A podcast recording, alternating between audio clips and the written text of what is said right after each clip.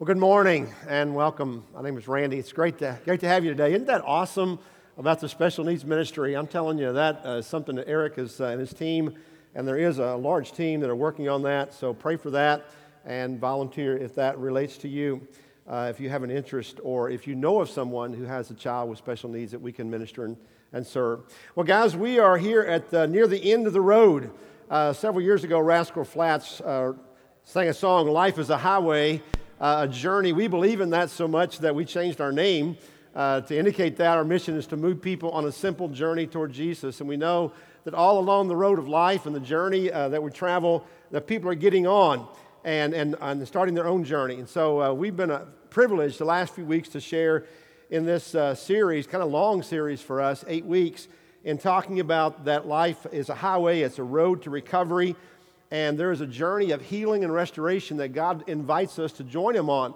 That, you know, when we get off the track, it would be easy for God just to just give up on us, you know, and, and walk away. But instead, uh, God invites us to get our act together. He and He helps us. He empowers us. We've been talking about that and about several steps that we can take to be the person that God intends for us to be, and to realize that God has created all, all of us with a purpose and uh, and a, a reason that we exist.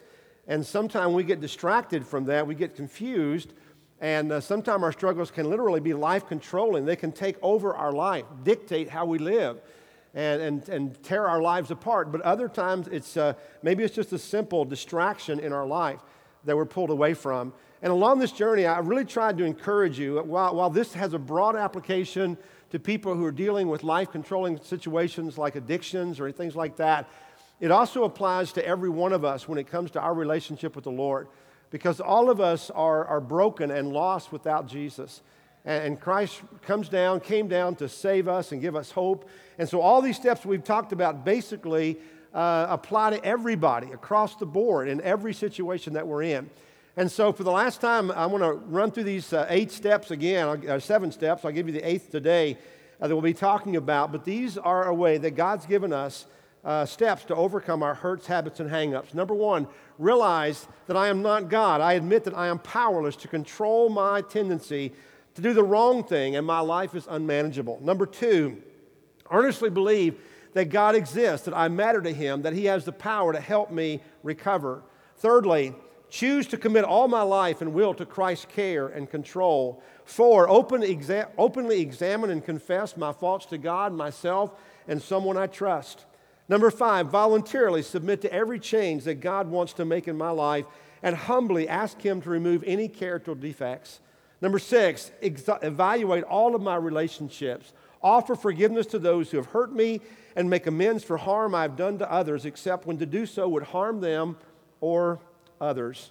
Number seven, reserve a daily time with God for self-examination, Bible reading, and prayer in order to know God and His will for my life, and to gain the power to follow His will.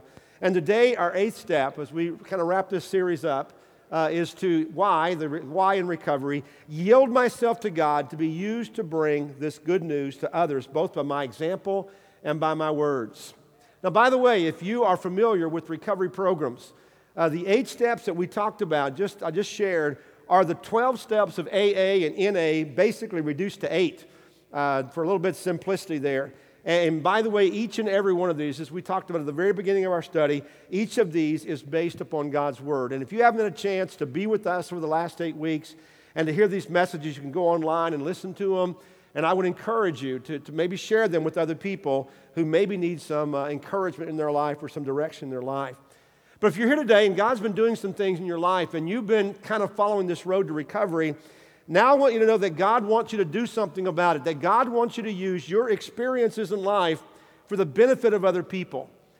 You know, I don't know about you, but oftentimes I think that maybe God just wants to choose to use the most talented people around. And all of us admire those people, the great people with great character, the, the, the well-spoken people, the, the smartest people of all this, you know, all around us. We think, man, those are the people that God really wants to use, the people who seem to have it all together with great strength. But I want you to know that God also uses ordinary people, not from our strengths, but He uses it from uses us from our weaknesses. So here's the reality, is that people can't always identify with our strengths. You may have some strengths that people look to and they say, I wish I looked like them, or I wish I spoke like them, I wish I sang like them, I wish I had that kind of, you know, endurance or that kind of resistance to temptation or whatever it might be. People don't always identify with our strengths, but they always identify with our weaknesses. Because there's a time that we can say, man, I struggle with this, or I have a challenge with that, or I used to do this, and, and I admit, man, I have, I'm all messed up. And only by the grace of God am I able to find some, you know, some cure from that, some healing. When we admit those type of things, that becomes very attractive to people. And they begin to identify with us. Now, the reality is that many of us, we like to hide our, our weaknesses. We like to hide the struggles in our life. And if we've done something, we keep it in the dark. And we know that when something's in the dark, it tends to grow and it tends to, to you know, not die. Like all of us need to die to our sin. So it needs to be brought out in the open. And so even though it's hard for us to mention and acknowledge our weaknesses, we need to be able to do that. And we need to remember them so that we don't repeat them. But also when we remember them, we need to understand that God wants to use our weaknesses, use our past, our pain, our experiences, whatever it may be, to help other people. And then we become willing to yield ourselves to be used by God. You know, one of the shifts that we're making as a church over the last couple of years, and I'm really excited about it, is to be even more intentional than ever about making disciples who make disciples. You see, in the past sometime, and I don't know about you, but this is how I always thought about it, is that my job as a Christian is to get to know everything I can, to just gather information, to study and learn and grow and clean my life up and just get as good as I can possibly be, and, and everybody else to do the same thing, we'd all do fine. But the reality is, is that we can almost grow in a silo to ourselves. And, and the Bible says that that's not what we're created for. If that's all we were made for, we could reach a place of perfection and God would just beam us up to heaven and, and we'd be out of this place, right? But the reality is that we are here. We are to become disciples to help other people as well. The real goal is to, yes, grow ourselves, improve ourselves, become more like Christ, but then immediately begin to pour into other people who may be a little bit or maybe a lot behind us. And let me tell you, there are people around you every day who maybe are a little bit behind you, or they may be a long way behind you, and you have a lot to offer to them. You see, our job is to lead people to Jesus, but it's also to help believers grow and then reproduce ourselves so that they in turn understand the whole disciple-making process. You know, God has an amazing amount of faith in us as the church because there really isn't any structure, when you think about it, beyond that for the church to continue generation after generation. It's up to us as parents to make disciples of our children, but even beyond that, to make disciples of other people, to take a very intentional approach to that. And so recovery is no different. It's the same thing. The proof of recovery is that now you want other people to grow themselves and you want to help them, not just keep focusing on what's happening to you. Have you ever been around that person who, who everything in the world is about them? I mean, all their time is spent telling you about themselves. Maybe, maybe they talk about the bad and where they were, but it's all about themselves. They never mention anybody else. That's a self-centered way to live, but when someone is doing that, you always worry about that person because they've never gotten past themselves. And the Bible says now it's time for us to get over ourselves, get beyond ourselves, use our experiences, but invest in other people. And what I notice in people who are in recovery, who are doing well, is that they love to help other people in overcoming their own battles. Next Sunday morning is going to be a special day here. It's Labor Day weekend, and we're going to wind up this series. We're going to put a bow on it, and we're going to do this with the testimonies of some people who are in recovery. There are some folks that, that we know who are part of our extended family, church family, who, who are in recovery, and they're now helping other people as well. So that's something to look forward to next week. But today, we're going to ask two questions, try to answer them. And the neat thing about these questions, one of them specifically, is it's a very general question that all of us ask ourselves sometime. Two questions we're going to ask, ask and try to answer. First of all, why does God allow our pain? And then secondly, how can I use my pain to help other people? Now, that first question, all of us have probably asked at some point in my life. Why does God allow this pain in my life? Couldn't God have spared me this pain? You know, we've all asked that question. Uh, would a loving God allow certain things to happen in this world? Would God allow these things to happen to me? So what is the answer for that? Could God have spared this? Of course he could. God can do everything. But let me share with you four reasons why I believe that God allows us to go through challenging times ourselves. Four reasons. The first is that God has given us a free will. God's given us this free will, and we like this most of the time, don't we? We like the ability to do whatever we want to do. We want freedom. We love that, that we're not programmed or forced to do anything. We have free will. But the problem is that our free will oftentimes gets us in trouble. It gets us in trouble. Now, why did God give us so much freedom? Because God didn't want us to be programmed either. God did not want us to be puppets that had to respond to the strings that He was pulling all the time, to be forced to obey Him. He wants us to love Him and obey Him voluntarily. Because isn't that the way that we show love?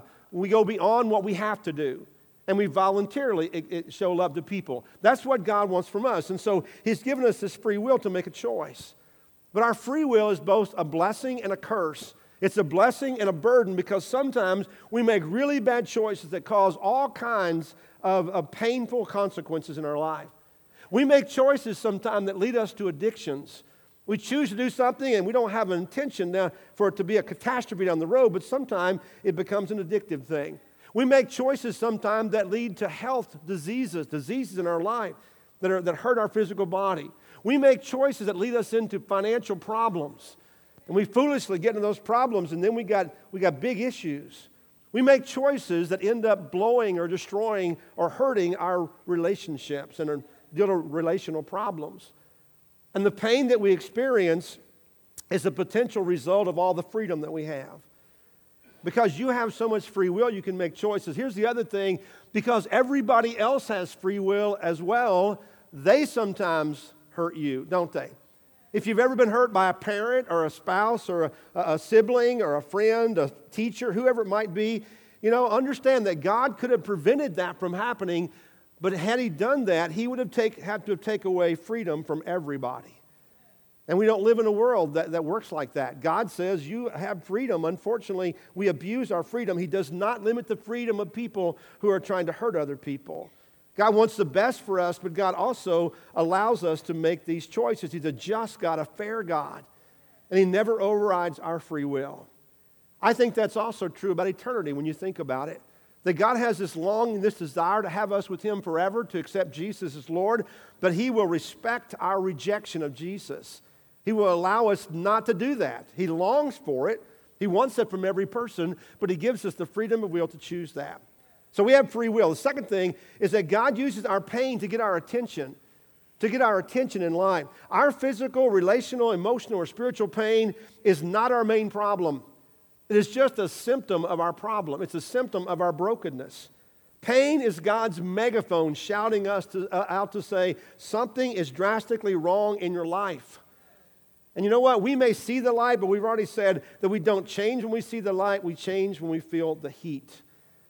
And God may turn the heat up in your life in some way to get your attention. God may hurt you or allow you to hurt in order for you to listen and say, there's a problem here. In the book of Second Corinthians chapter seven, Paul is writing to a church that he has previously written in the first letter to the Corinthian church. In the first letter, Paul had been pretty brutal in confronting their sin. He addresses all sorts of things in that book. But then in Second Corinthians, he writes this, chapter seven, he said, even if I caused you sorrow by my letter, I do not regret it. Though I did regret it, I see that in my letter, you, I, my letter hurt you, but only for a little while. Yet now I am happy, not because you were made sorry, but because your sorrow led you to repentance. For you became sorrowful as God intended, and so were not harmed in any way by us. Godly sorrow brings repentance that leads to salvation and leaves no regret, but worldly sorrow brings death.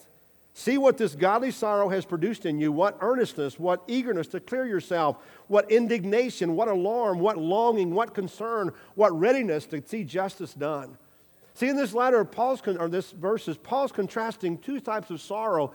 He says, earthly sorrow, the sin in your life, that's going to cause you regret, that's going to hurt you. But when that's confronted by the truth and you experience godly sorrow, that will bring about repentance that leads to salvation. And that's the type of hurt, if you want to call it that, that sometimes God allows us to go through. When we hurt, we begin to cry out to God, and God says, I'm here, but you need to address this issue in your life because this is why you're hurting. And sometimes God has to get our attention and redirect us. Do you remember the story of Jonah in the Old Testament? Jonah was a prophet of God, and God said, I want you to go to Nineveh and preach repentance. And Jonah just said, I don't want to do that. I want to go on a Mediterranean cruise. And so he jumped on a ship, went out in the sea. God said, I can stop that cruise very quickly. And so he sent a huge storm that ended up almost shipwrecking him. And then all of a sudden, the, his friends, the sailors, threw him overboard. Remember that story? And he was swallowed by a big fish, and he ended up in the belly of that fish for three days and three nights. Here's what it says. Jonah says, when my life was ebbing away, I remembered you, Lord, and my prayer rose to you, to your holy temple. Jonah said, it was only when I was in the belly of the fish and I was about to die and I was suffering, only then did I remember God. And isn't that how we are sometimes? When we go through life, we're distracted, we're, we seem to be doing well, but when the pain comes, we remember God. And then our prayer rises to God, to, to, to his holy temple.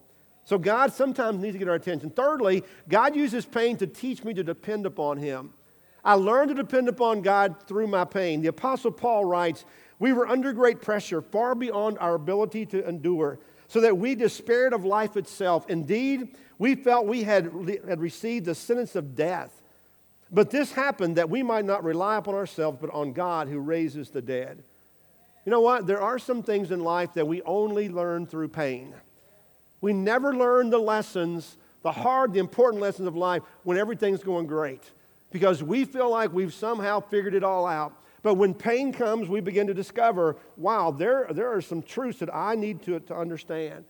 And while it's difficult at the time, when we look back, the lessons that we've learned make the pain worth it. They make the pain worth it. I want to tell you, I've learned lessons that way. I've learned lessons the hard way, and probably you have as well, and you don't forget those lessons. But you can only learn them sometime through your pain, because pain is life's greatest teacher. And then fourthly, God uses pain to give me a ministry to other people. God uses pain to give me a ministry to others. You see, pain makes me humble. Pain makes me sympathetic to people and sensitive to others' needs. And so that leads us to step number eight that I told you a few moments ago, is that when we've kind of walked down this road of recovery and we've experienced it and we've found some healing, step number eight is to yield myself to God to now help other people. Now I want to be used by God to help others, because now I'm getting a ministry here. Second Corinthians chapter one, again, Paul says, praise be to the God and Father of our Lord Jesus Christ, the Father of compassion and the God of all comfort, who comforts us in all of our troubles, so that we can comfort those who in any trouble with the comfort we ourselves have received from God. What does he say? He says that sometimes we may be allowed to walk through the struggles of life and the pain of life and experience God's comfort and peace, so that now we are able and equipped to help other people. We can share it, pass that, that comfort forward to others. Here's the reality, is that God never wastes a hurt. He never wastes a hurt. There is a lesson to learn in every aspect of our life if we're willing to do so. So why does God allow us to experience pain? Because we got a free will, because he wants to get our attention, because he wants us to depend upon him. And when we do that, then he wants us to turn it around and use our weaknesses and our experiences to help others. Let me ask you this. Who, who better to help an addict than a recovering addict? I, I don't know what that's like. I've never experienced that. But there are people who have and who know how difficult it is, how challenging it is. And now they're able to help that person because they've experienced, they've been through it all. They know what they're dealing with. Who's better to help an abused person than someone who has experienced abuse themselves and recovered from it? Who better to help a grieving parent than someone who has lost a child? You see, when we've been hurt and we've experienced pain, we can do one of two things. We can just crawl inside of ourselves and we can just focus on ourselves, or we can turn that around and recycle that and reach out to other people. And that's what God wants to do, to recycle the pain in our lives to help others. You see, sometimes in life there are people who are out to hurt us, no doubt. And they do so, the, the people in our lives we mentioned, because of their free will. We know that there is an enemy, the Satan, who is out to hurt all of us and destroy us, to, to, to kill and destroy. But you know what? God wants us to see something good in spite of that. And I go back to the Old Testament again, the story of Joseph. Joseph was a young man born uh, into the, the lineage of, of Abraham. I mean, he had an incredible ancestry. He was going to be a great leader. But unfortunately, like a lot of families, there was a lot of dysfunction there. And when he was a little boy, he was one of the youngest, and And his brothers mistreated him. In fact, they hated him. They were jealous of him. And he was spoiled by his father, which is never a good combination. And when he got older to be a young teen, they actually grabbed him and sold him into slavery into another country where he was almost guaranteed to die. And then in spite of his slavery there, he, he went through uh, some abuse and ended up in prison. And you can imagine what prison was like in that day. But God blessed him, and, and Joseph allowed himself to overcome all of this. And in fact, to be used by God. And later on, we know the story that he ended up as second in command in Egypt. And now he's over almost everything. Pharaoh's given him on control of everything with all this food, all this authority. And then one day his brothers come to him. And through a series of events, eventually they discover who he is, and they're terrified because all of the hurt that they had brought upon their brother is now in front of them, and he has the power to hurt them back. You probably know this story, but here's what Joseph said to them. He brushed it off, and he said, you know what? You intended it for harm, but God intended it for good. You intended it for harm, but God intended it for good. And we get to the point in our life where we can say, you know what? God, people intended to hurt me, but you have turned this around, and you have brought healing in my life, and God, you have allowed not only for me to heal, but now I have the power and the ability to help other people. See, God can take your hurt and turn it around and use it for good. So don't waste a hurt. But I'm telling you, you can waste a hurt if you allow it to become bitterness, and, and you don't learn from it, you don't share it with others, and it controls your, your life. You have wasted that hurt that God allowed you to experience, probably for a good reason. Now, the second question is, real quickly, how do I use my pain to help other people? You're saying, well, I, I've been through some stuff, but how do I use that to, to benefit other people? I, it's a new thing, for a new thought for me. First Peter chapter three says this, always be prepared to give an answer to everyone who asks you for the reason, for the hope that you have, but do this with gentleness and respect. So Peter is telling us, and primarily he's talking about being willing to to be ready to share Jesus with other people, which we should. But he's also talking, I think, we can extend this a little bit, and we can say, you know what? God wants us to use our experiences and be prepared to, to tell people why we have hope, how God has helped us, the practical things in life. Be prepared to answer when people ask you, how did you overcome that challenge? How did you get past the abuse? How did you deal with that addiction? How did you, how did you stop enabling and get out of that situation that was so toxic in your life? How did you do that? Be ready to do that. Because if you've dealt with and overcome a challenge, addiction, a hurt, habit, hang-up of some sort in your life, you need to be willing and available. And if you are, God will give you the opportunity. He will bring that to you. See, God knows your heart, and you say, well, I've never had a chance to talk to him. Maybe you weren't ready. Maybe you weren't willing. God knows you are. He will give you that chance.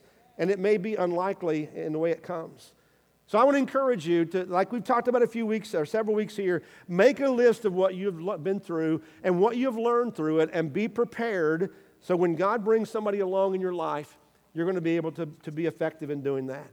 Be willing to tell your story. We talked earlier about how important it is to be, to be honest and, and open and, and, and let people know that you struggle as well. Write your story down to make it concise and focused. You know, this really is called your testimony, is what it is. It's what God's done in your life. And some of us will say, well, you know, I haven't had that huge, you know, downfall, this big experience. It doesn't matter what your testimony is. There are people who can relate to that, who need to hear that.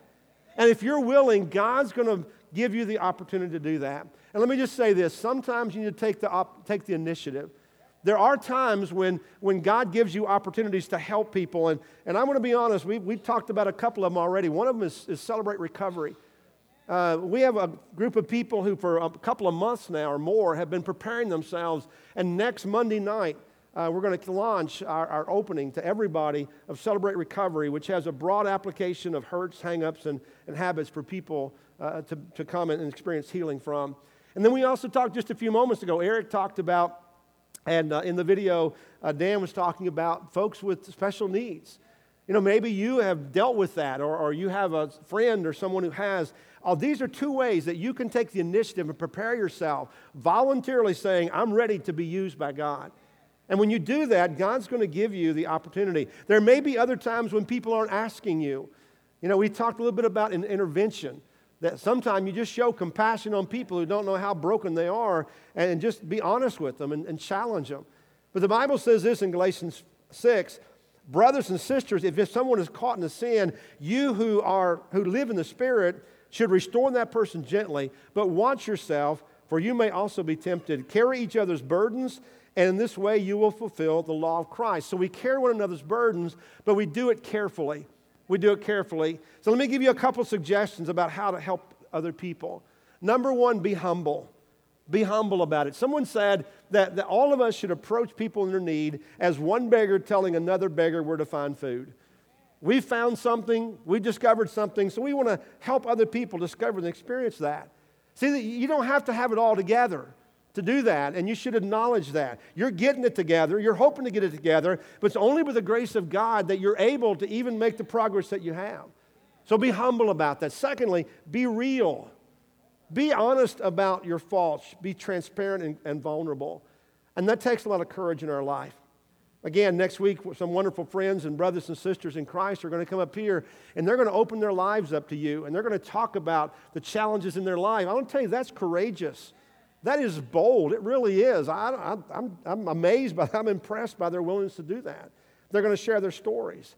And I don't know about you, but I'm so grateful to be a part of a church where that's okay. You know what? Where people who are real can share real problems and real solutions without being judged or being put down. And we're committed to being a church that maintains that kind of acceptance and support in our church. Because when you're real, and not only are other people blessed, but you heal a little more yourself. When you're honest, you begin to heal, and it helps you as well. And then thirdly, don't lecture people. Don't lecture. In your testimony, God wants you to be a witness, not a prosecuting attorney. We don't need to come across as being critical or lecturing people. God wants us to encourage them, because you can't argue anybody into heaven, and you can't argue anybody out of their issue. All you do is share and love them and encourage them. Well, guys, we're going to wrap this series up uh, this morning, and I want to challenge you to take four steps, four action steps that every one of us need to take heed, and, and maybe you need to do one of these things today. First of all, if you have not committed your life to Christ, do so today. This is the most important thing of all. Every other step that we might talk about is a good thing, a helpful thing, but this is the crucial thing. If you've not given your life to Christ, do so today. It would be a tragedy to hear this series and about recovery and what God is offering to you, the gift He wants to give you, and not do anything about it.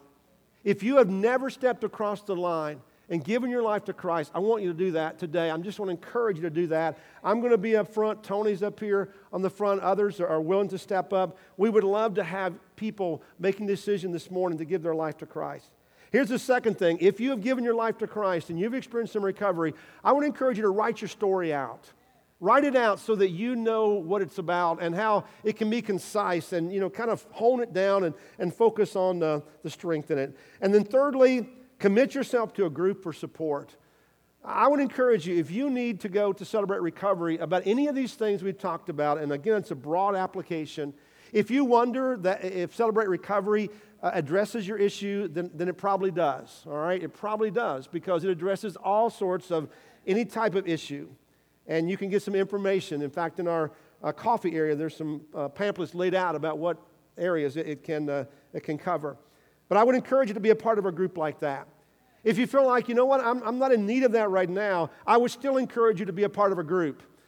Because we know that we grow in community. And last week, Tony shared with us about the fact that we are uh, putting groups together even, even now, and uh, are going to be focusing on that in a couple of weeks. So if you're not in a group, I would love for you to see me or see Tony, and we'll get you connected to a group, because you need to commit yourself to a group for support. And number four, ask God to give you somebody to share your story with. When you ask God, God, give me somebody to, to invest in and share with, God's going to provide that personal, uh, that person, and you tell your story, what God's done for you. And that last step is so important. In fact, this is a step that we follow the rest of our life. We just keep doing it. We yield ourselves to be used by God to bring the good news of Jesus and the good news of healing to other people, both by our example and by our words. And we spend our life growing, investing in people. Let's pray together. Father, thank you so much for this day. God, you're so good. And uh, God, you just long to not only invite us to yourself, but then you turn it around and you use us, you use our story. God, I pray that all of us, if the church were the church and we were doing this, God, what an amazing difference it would make into our world. if we just turn this around and invest it into people and love them like you've loved us. So God, I pray for your blessing on us as we commit ourselves to this, as we commit ourselves to following Christ. And Lord, that through all of this, you would be glorified and people's lives would be changed. We pray these things in Christ's name. Amen.